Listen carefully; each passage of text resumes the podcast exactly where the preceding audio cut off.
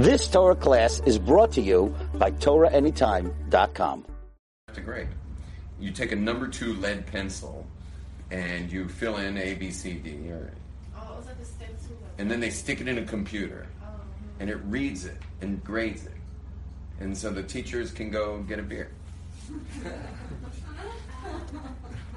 and smoke all the grass they confiscated. So, anyway, the anyway, so that's the uh, that's a called a scantron sheet. So our lives is like one long sheet because your whole life is just choice after choice after choice after choice. You got macro choices, you got micro choices. Like it never ends. You're like constant choices going on all the time. Even right here in this room, you have so many choices going on. Like you can choose to be here, or you can choose to just space out. You can breathe. I'm gonna take a breath, but a conscious breath. Or you can breathe in involuntarily. You can sit up straight, or you can just get into some other position. You, you got so many choices going on. You can choose to be in Jerusalem, even though you're already here, or you can just not be involved in that choice. You can choose to be in this class or not, and just be this part of essential schedule. I'm in the essential schedule, and Rabbi Glazer happened to walk in, or you can choose to be here with me. I'd prefer you did that because I'd like to be chosen. I don't want to be like some, you know, bump on a log that's part of the schedule. I want to be. Maybe you should be in charge of when we laugh. From now on, we laugh when Aviva laughs. Normally, I make Aviva have to wait for us to laugh. This time, we're all going to laugh when Aviva laughs. So, anyway. So we have tons of choices going on all the time. Some of those choices are moral. I mean, if you think about the choices, you have choice of like dinner or movie, meat or milk. You know, little little choice. Should, should I like go to this bathroom? Should I go to that one? Should I should I go to sleep now? Should I get up now? Should I eat uh, you know a cookie now or something? It's like it never ends. And and then you have moral choice of right and wrong. That's going on also all the time. You know, is this the right thing to do? Is it the wrong thing? Right thing to do? Wrong thing? Right thing. The more you do the right thing, if you keep doing the next right thing, the happier you are.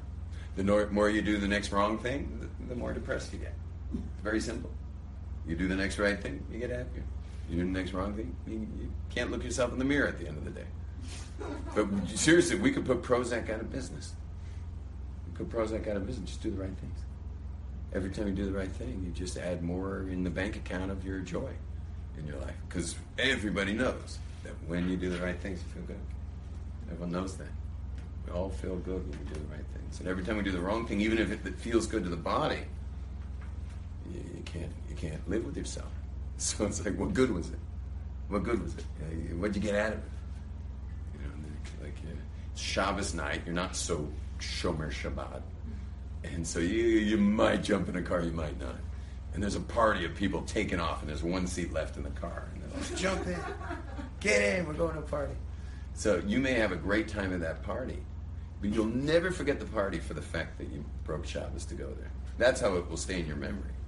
Like you want to make a party memorable, jump in a car to go there on Shabbat. You know, you'll never forget that particular party. You know, you'll remember it forever. Why? Because of the negative feelings that came from having made such a decision. Now, some say ignorance bliss. Then, like, get me out of yeshiva. You know, you notice our look at our exit sign, by the way. Check out our exit sign. it's what is that? Hieroglyphics or something? You know, you, you can't even read the exit sign. You know, why did in, in English speaking classes the exit sign should be in English? E X I T. Instead, we got like I don't even know what language that is. So, oh, thank you. So.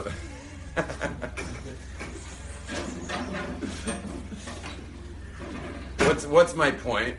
Slide over a little, bro. Yeah. What's my no no you're good you're good. What's my point? Is that information comes in one way and don't go out. Like you, everything you're going to learn in here, everything you're going to learn anytime you're learning Torah, is going to add to the joy of life because more good choices, and the pain of life because it ups it ups the bar of what's called good. You understand? I imagine you guys have thought about that before. You're like, do I really want to go to this class? I mean, do I want to add something else to feel guilty about? You know? So once this question was posed to Rabbi Noah Weinberg, like, how are we supposed how are we supposed to ever market a Torah class? Like the more they learn, the more they up the bar on their joy. Doing it brings the joy. Avoiding it brings the pain. So how are we ever supposed to we got the perfectly unmarketable product. Because everyone's gonna have extreme cognitive dissonance to up the bar in their life. And so you know what his answer was to us? It was an amazing answer. He said it's a mitzvah to live in reality. Ignorant is not bliss. It's a mitzvah to live in reality. That's what he said. We asked him another time, we asked him a question. Should we be teaching an elderly man about God? About God's existence? Should we be teaching an elderly man about God's existence? What's the question? If he finds out about God's existence, now what? And, and yet his whole lifestyle, which is it's pretty hard to change a man. I mean, an old man once said to me, Rabbi, you can't teach an old dog new tricks. And I said to him, You're not a dog. But there are people 70 years old, 80 years old, they don't believe in God, but they've got habits that are so outside the scope of Torah. So, should you teach them or should you not? Let's hear what you guys think. Now, you guys are the rabbis now, okay? We asked this of Rabbi Weinberg. Do you teach them about God, which means you're basically giving them a, you know, a trip to hell? Yeah, he's going to hell in a bucket. Yeah, he's giving him a trip to hell. Well, you know, older people have been tainted by so so many different life experiences. Where you know, especially past generation, they've been through so much. you know, so So, so what could be worse? Yeah. So it's, it's hard to teach them about it again because yeah, they are stuck in their habits and they are stuck in their way of thinking. My question, but you guys got the question? Here's your question. Everyone's got to answer. Everyone has to raise their hand or not. Dude, don't worry. There, it's a, you look like a fly. Can, can you imagine? I teach the shades like this. So anyway, um, shades are like a nightmare.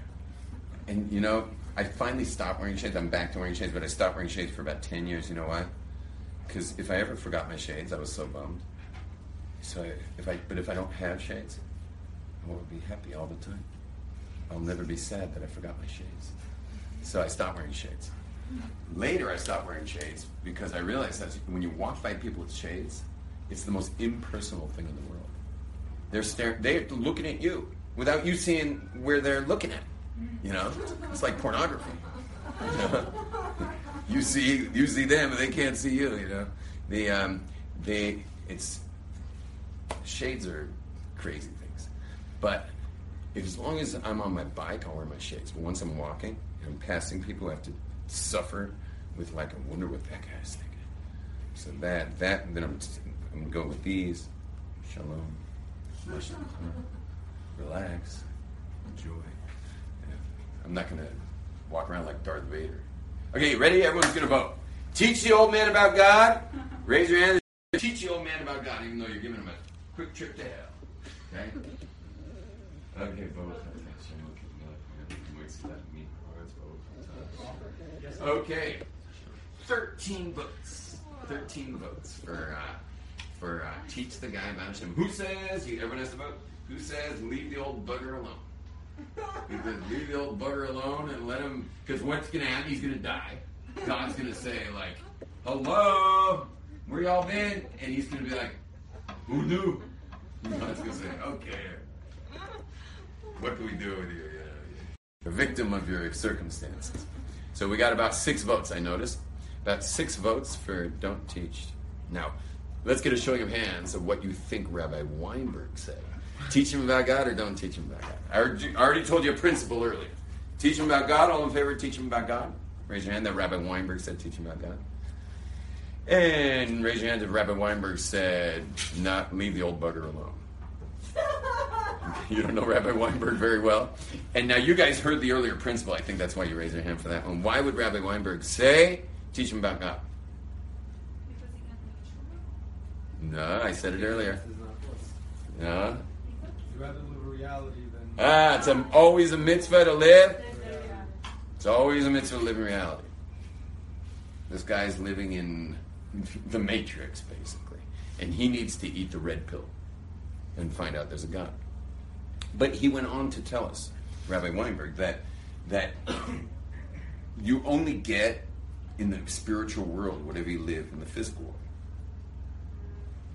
The currency, right? We have currency here, like you buy things with shekels here.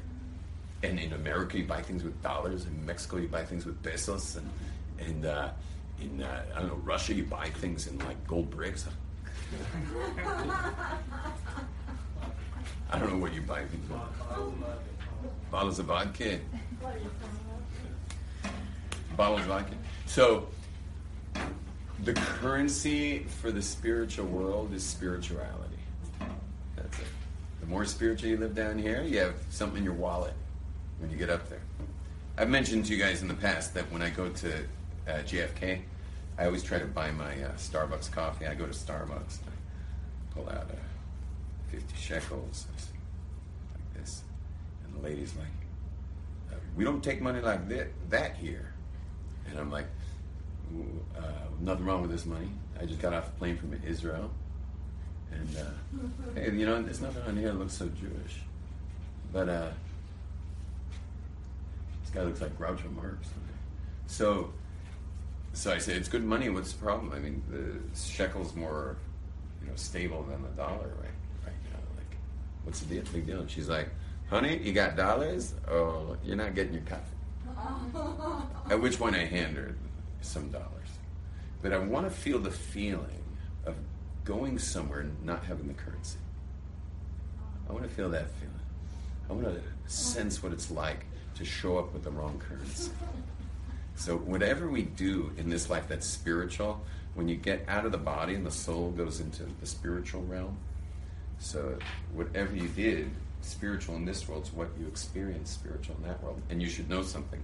I hate to say this, but you got to do, not only you have to do something spiritual, but you got to do spiritual for the right reasons. Meaning, if someone prays and they're just trying to look like they can do this better than the guy next to them, it doesn't go up. If someone prays extra long to make it look holy, stays in this world. Someone wants to learn a bunch of Torah because it makes him the smart guy amongst all his friends or his siblings, gets locked in, locked down here in the physical world. In fact, they once, uh, the Baal Shem Tov once uh, was walking in a new town. He was on his way into the synagogue. They were all proud to bring him into the big synagogue of the town. And he said, I can't go in there. And they said, they said, what do you mean you can't go in there? It's our synagogue. He says, no, I'm not praying in there. Uh, what's the problem? He says, the place is full of prayers. he said, they said, well, isn't that what a synagogue's for? And he said, no, the prayers are supposed to go up. He could sense the synagogue was filled with all the prayers. It was like a, it was like a cap locking in all the prayers that had been said in that synagogue. Who knows what that synagogue was all about? But apparently there was probably some serious pressure to pray there uh, on each other, maybe from the rabbi. But the prayers got locked in. The Baal Shem Tov could sense the heaviness of the prayers inside the room, that they were not making their way up. Everything has to be done sincerely. And we all have to measure our own motives when we when we do any good deed. So good deeds, spiritual moves are your that's your currency, but you also have to be a pure heart when you do it.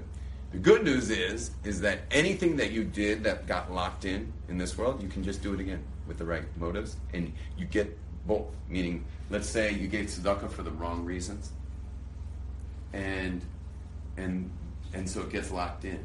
So you give tzedakah again for the right reasons, and they both come out. Now I chose a terrible example because I learned that tzedakah and chesed, tzedakah and chesed are the two things that are not, uh, doesn't matter what your motivation. You know why? You know why it doesn't matter your motivation?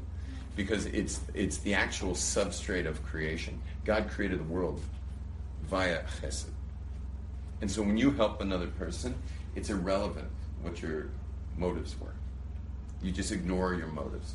What's, uh, what's that say? Kindness. I mean, in tzedakah, like acts of kindness. Whenever you're helping another person, you are doing what the whole creation's made of, and so it goes straight up.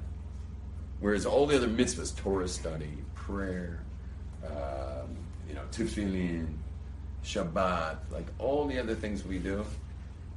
Rashi says that you shouldn't even say things like, like pig is disgusting, or or Shabbos. Yeah, who wouldn't like to sit around with family and sing the song? He says you shouldn't say that stuff. He says you're going to lose your reward. You should say, mm, mm, mm. Wouldn't I love some pork chops right now? But I ain't going to eat them because the Torah forbids them. And Rashi says you should be like, wow, would I like to be at that Bruce Springsteen concert tonight? Only it's Shabbos. He says that you shouldn't be pretend or be excited about Judaism. Don't be so excited about it all the time. You can be excited about about the spiritual connection of God. That you can be excited about. But to say you're excited about one particular mitzvah, you should be excited about the opposite and then earn the reward of doing Shabbat, eating kosher. Meaning, you understand? You get the, you get the idea? With a with an example with, with an example example about um, giving tzedakah, that if you're giving to somebody and you're thinking, oh, maybe I don't know if this person's going to use it the right way or do they do they really need it, but you still give because that's not you to determine. Right, right, yeah. Would that be like an example? When you're not sure, you give less. When you are sure, you give more. So I got the 50 shekel pieces for the people I'm not sure. And I got the fives for the people I am sure about. And I got the ones for the people walking through the shul. Because, you know, they're walking by every minute. So so you're going to be like, you know, you get out five, ten shekels by the end of the davening. The half shekels go to the guys. If you got a guy who you think is just, uh, you know, running a racket, you give him a half a shekel. Got to give him a half. Why do you have to give him a half? Out of doubt that, a little doubt that maybe he's not running a racket.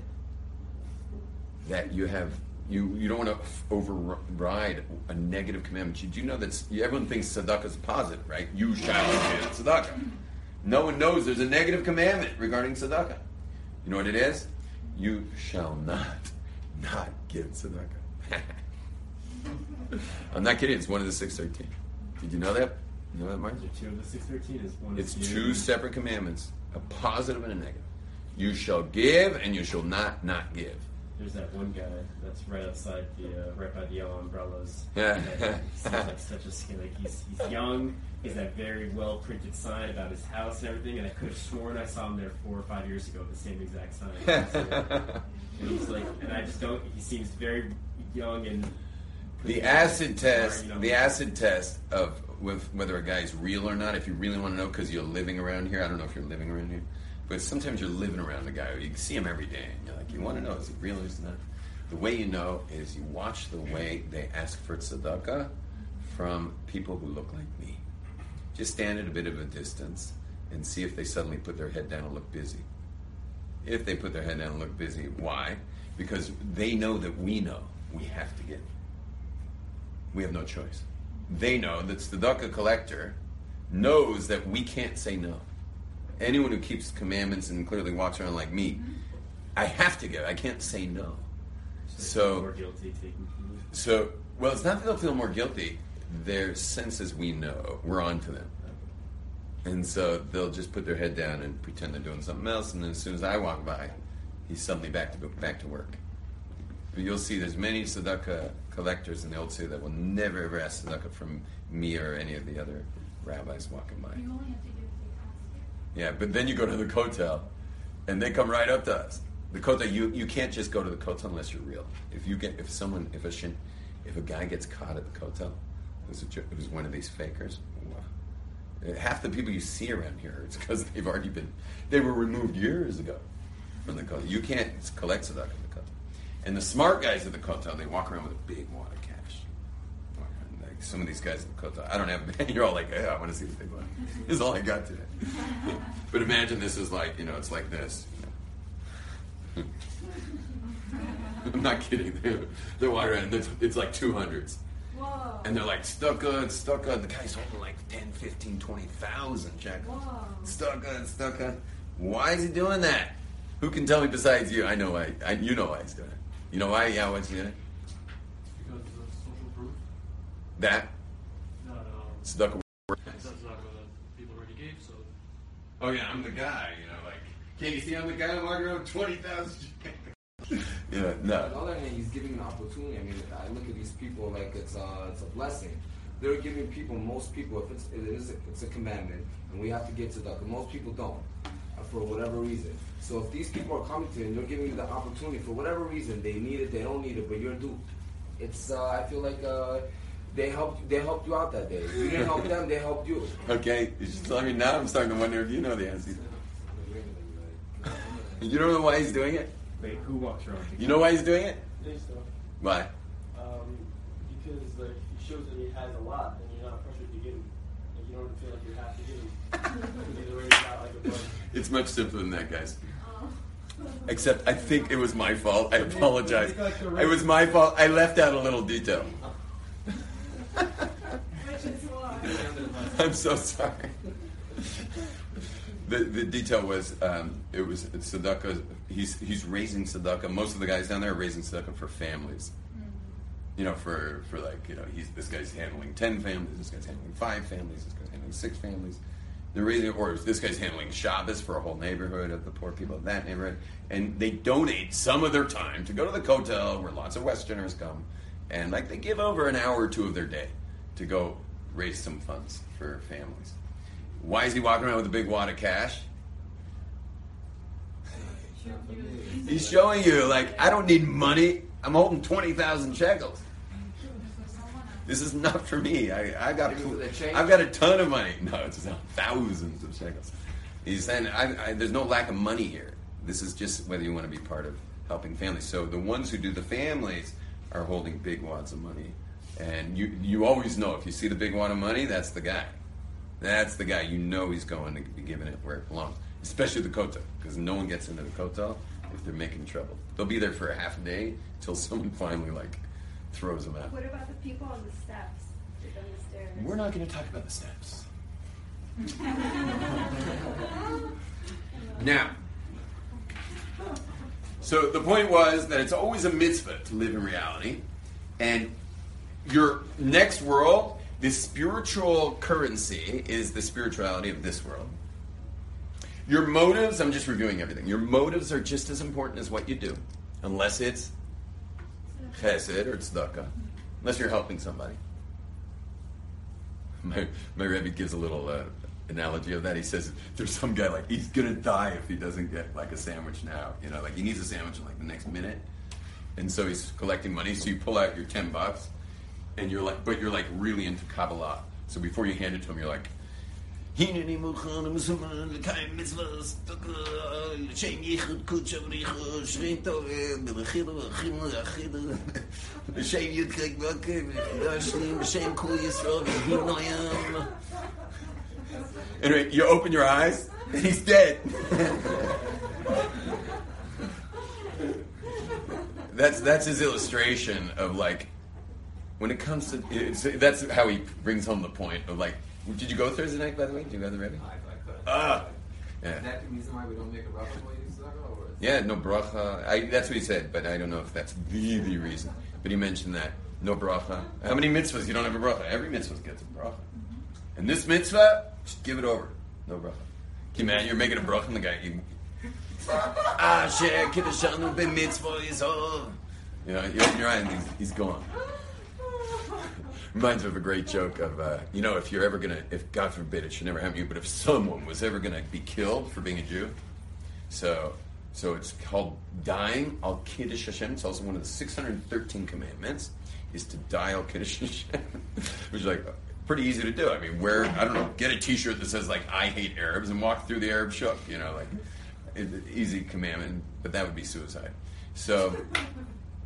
Getting killed for being a Jew is one of the commandments, the 613 commandments. Now, obviously, you're not supposed to go do it. Mm-hmm. What are you supposed to do? You're not supposed to die for the sanctification of God's name, even though it's a commandment. Rather, you're supposed to Live. live for it. You want to live for it. You want your life to be one giant Kiddush Hashem.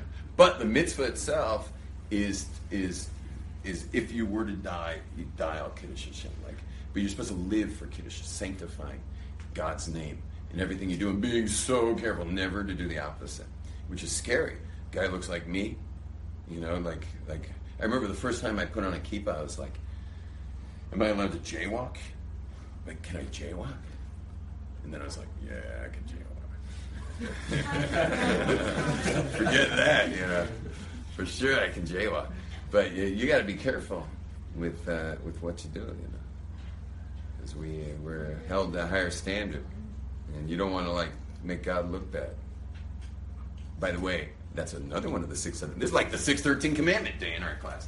There's another commandment of the six thirteen is never to desecrate God's name. How do you desecrate God's name? Through your actions.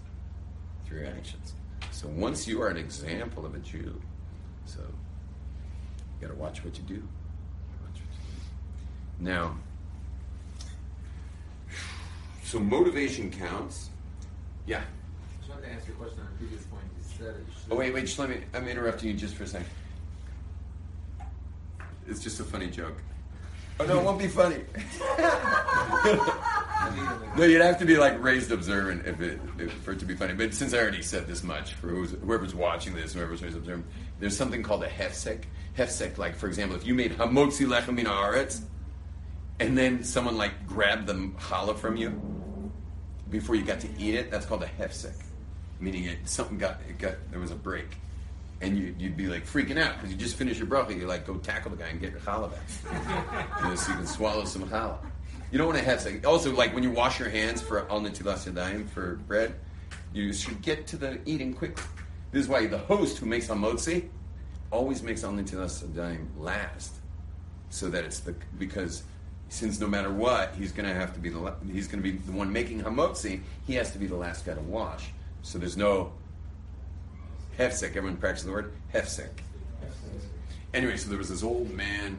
He was in the forest in Europe, and these bandits come to kill him. And they're like, oh, they found an old Jew, and no one's around, so they're going to kill the old Jew. And, and he's about to kill him, and the old Jew says to him, "Wait a second, let me make a blessing." You know, the least you could do is let me make the blessing on fulfilling the mitzvah of sanctifying God's name with my life. And so the bandits were like, all right, go ahead and make your blessing. Anyway, this, this old guy was a holy guy. He goes into such a blessing. And by the time he even got to God's name, he was shaking red, like spinning around everywhere and like bumping into trees. And like, anyway, the, the bandits just got scared and left. You know, they were like, let's find someone else to kill. I mean, this guy is out of control. so they took off. Anyway, he finally finishes his blessing, you know. Oh, Kiddush Hashem, you know, for the sanctification of God's name. And he opens up his eyes. There's no one there. And he sees them way in the distance. He starts chasing after him, yelling, Hefsek! Hefsek!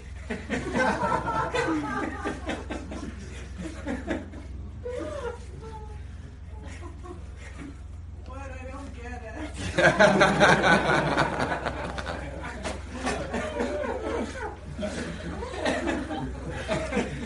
You know, a friend of a friend of mine, uh, a friend of mine's grandfather, a friend of mine who actually plays. Uh, he's a, like he's a serious tackle football player and the coach of Jerusalem's uh, one of Jerusalem's teams, and uh, his grandfather, the coach of the Jerusalem tackle football team's grandfather, lived in Europe, and one Shabbat night, you know, they're out the rural rural area. One Shabbat night, bandits come to the to the door and you know they got knives drawn. He's just like, take everything, and they're like, we don't want your stuff, we want your food.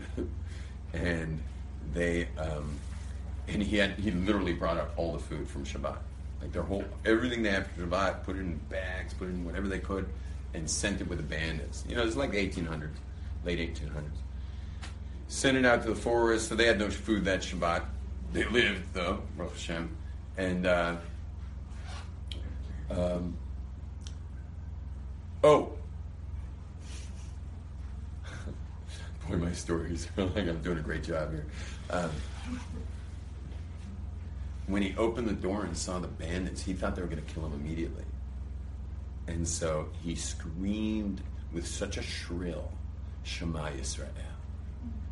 That's the first thing he did. He sees bandits with knives. We're going to die. So he just screamed it before he died. He was sure he was going to die on the spot. When he finished, you know, Hashem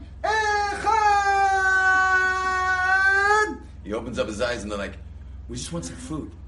We're not here to hurt anybody." And so, uh, so anyway, minor part of the story, you know. Anyway, hands up food, hands up food. They take all their food.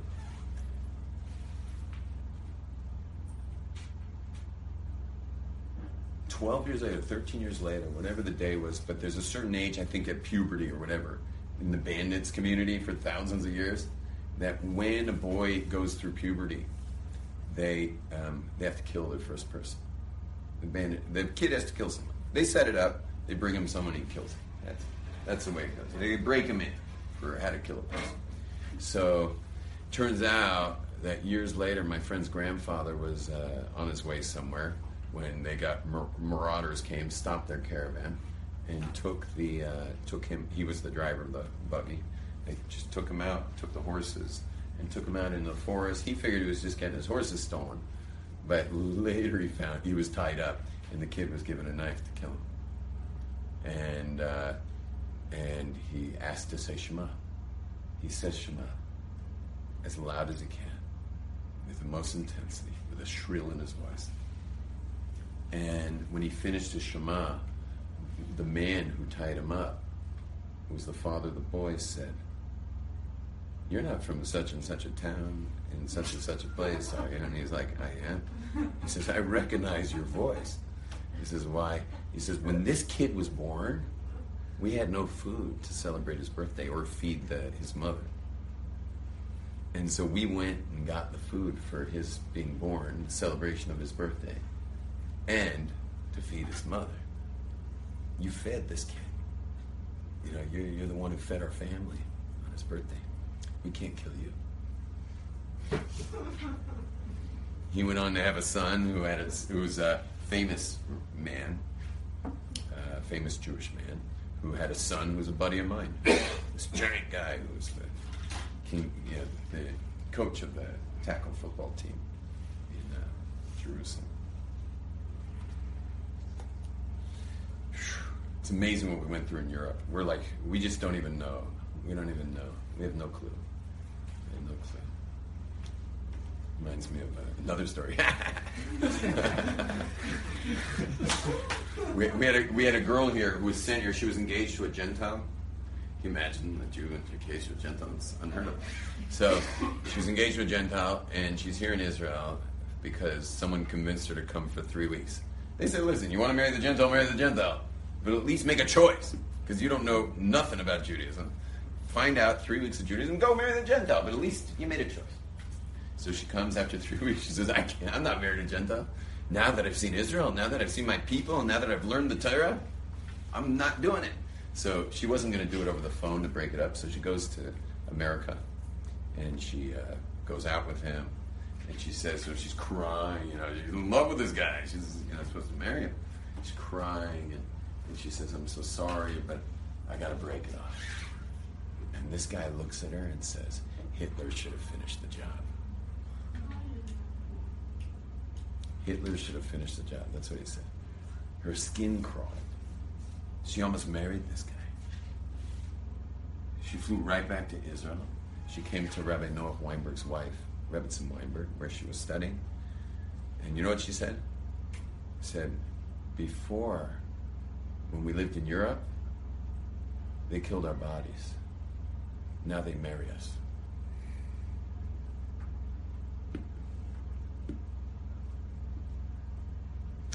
So we have no idea what they went through over there in Europe, but our generation's dying in bigger numbers, but it's silent. It's silent. It's all it's all you know, everyone rocking out to some band, you know, with a shrimp cocktail in their hand at some intermarriage, you know.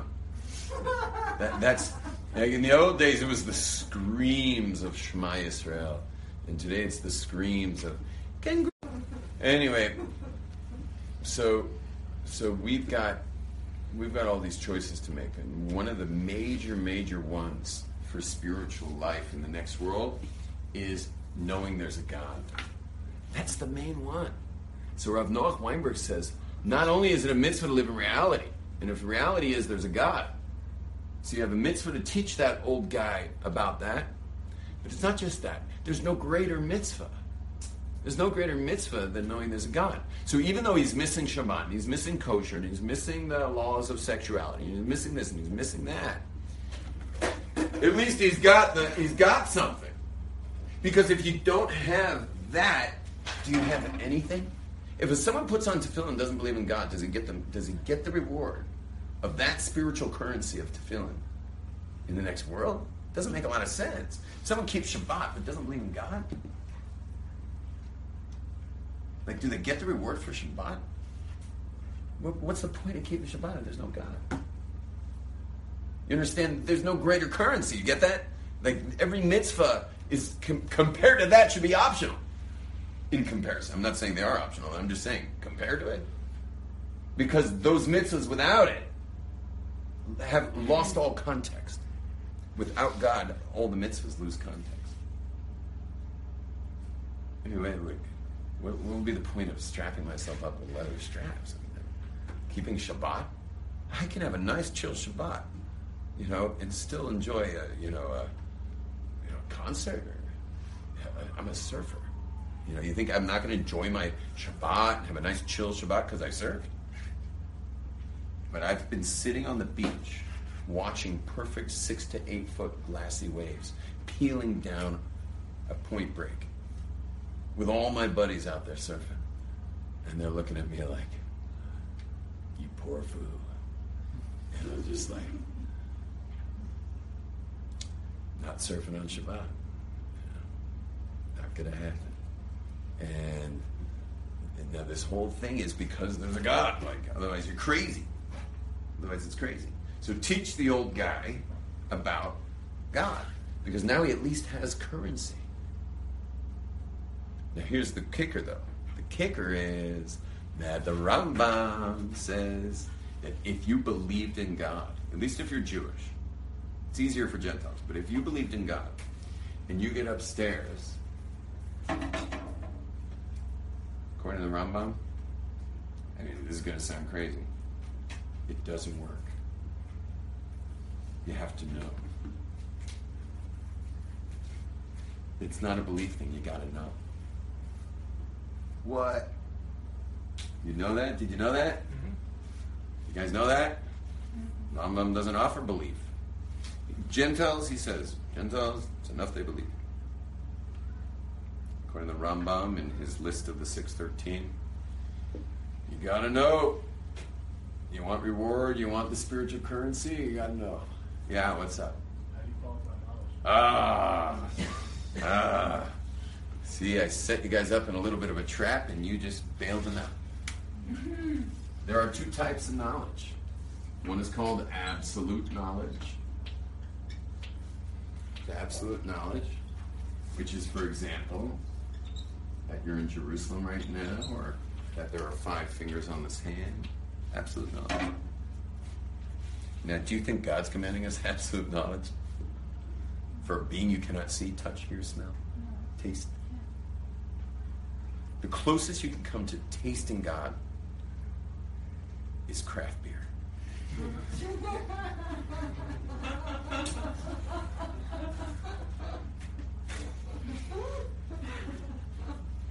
and the closest you can come to feeling God is being inside the tube of a wave or something I'll leave nameless. But the but surfers are always arguing which one's better.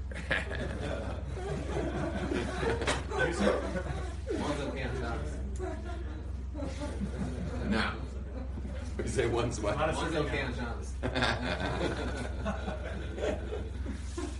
you're married, they're both okay. as long as you're married.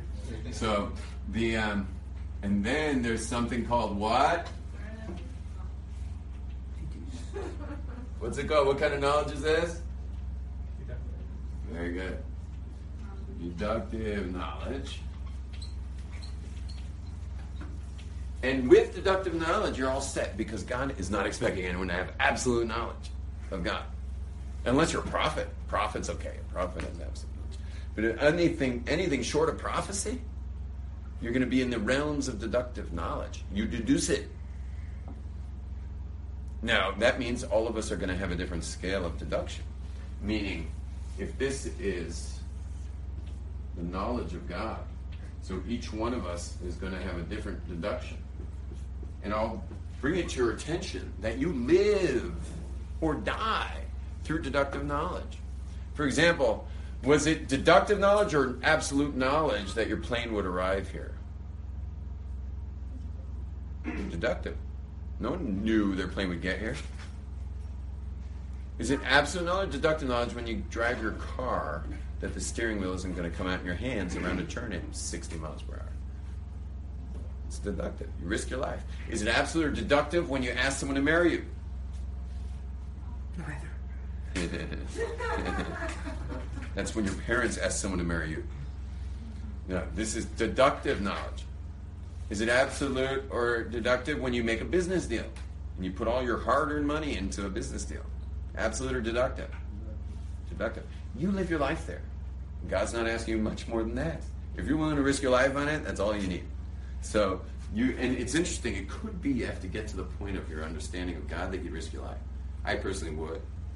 I don't know about you guys. But I've gotten to the level of evidence in my book. Now I'm no big PhD. I don't know so much. And if you're a skateboarding high school dropout, you probably have a lower. This is the evidence. Uh, this is evidence. You know, a skateboarding high school dropout maybe needs this much evidence. Someone with a couple PhDs might need that much evidence. People need different amounts of evidence. Depends who you are. But whatever you call knowing, whatever your amount of evidence you need, you're all set. By the way, there's nothing wrong with belief. Belief you get from your parents. Belief is, it's in the mother, mother's milk. Unless you're raised by my mother. and I think my mother's milk was atheism. But your mother's milk, if you were raised by an observant woman, it was in the milk. So belief is in there. Rambam's adding to that. He's saying not only do you have to believe in your heart, but you also got to get to your knowledge. Different people have different levels of knowledge they need. But there's one very interesting thing that I want to show you guys, and then we're going to end with this. Is that whatever this circle is for you, this is the threshold of evidence, meaning one guy's threshold's here, this lady's threshold's here, someone else's threshold's here. Whatever your threshold is, you gotta actually hold to it though. Once someone meets your threshold, you're in. But what happens is we're never intellectually honest when it comes to deductive knowledge. When you add to this to the equation a fear factor. Add a fear factor to any financial deal. If a guy's afraid, you ever notice anyone? Anyone? I Shalom. Sorry, I'm running a little late. I'm almost done. The uh, anyone doing business here? Any business people here? Yeah, business. Anyone had to deal with investors and stuff, like get investors? Have you ever noticed that you can tell us in a second or two whether this guy's going for it or not? And so not, you don't want to waste your breath.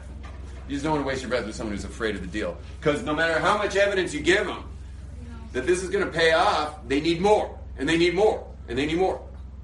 Once you introduce a fear factor, people's threshold suddenly goes up. And then you give them more, and then it goes up, and then you give more, and there's no end to it. People get very emotional, and they get unintellectual when it comes to fear. But what's the biggest fear when it comes to knowing there's a God?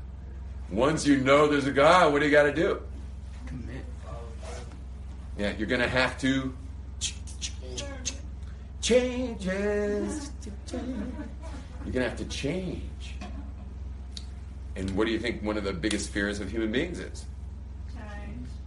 No, it's not change. It's not change. It's not change. What? It's not? Nope. You know what one of the biggest fears is?